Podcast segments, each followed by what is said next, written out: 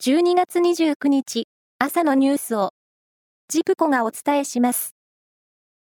愛知県は休み方改革の一環として職員に年末年始に最長で12連休の取得を推奨していて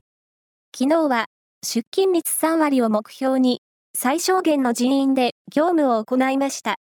一方、県の消費生活総合センターでは県民からの相談に応じるためほぼ通常通りとなる10人程度の職員で対応に当たりました。中国の保健当局は昨日、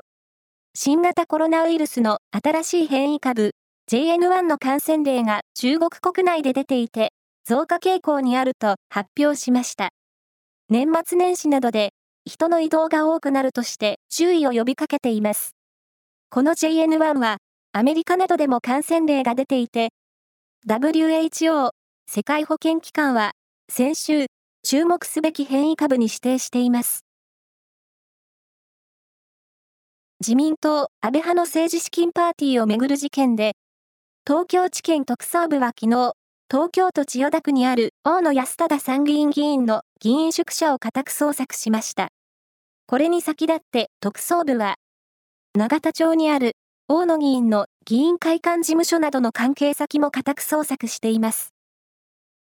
大野議員は派閥から5000万円以上のキックバックを受けて裏金にしたとされています。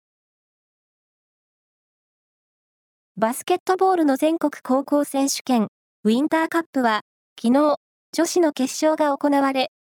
岐阜女子高校は京都精華学園に59対63で敗れ準優勝でした。サッカーの高校日本一を争う全国高校サッカー選手権は昨日開幕。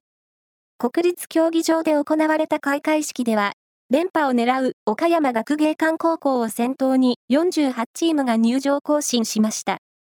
選手宣誓を務めたのは初出場、愛知の名古屋高校キャプテン、田中響選手で、田中選手は、僕たちのサッカーが希望の光となるよう心を尽くし、精神を尽くし、思いを尽くしてプレーしたい、と宣誓しました。そして年末年始、JR の東海道新幹線と山陽新幹線ののぞみ号は、今日から来年1月4日まで、すべての座席が指定席になります。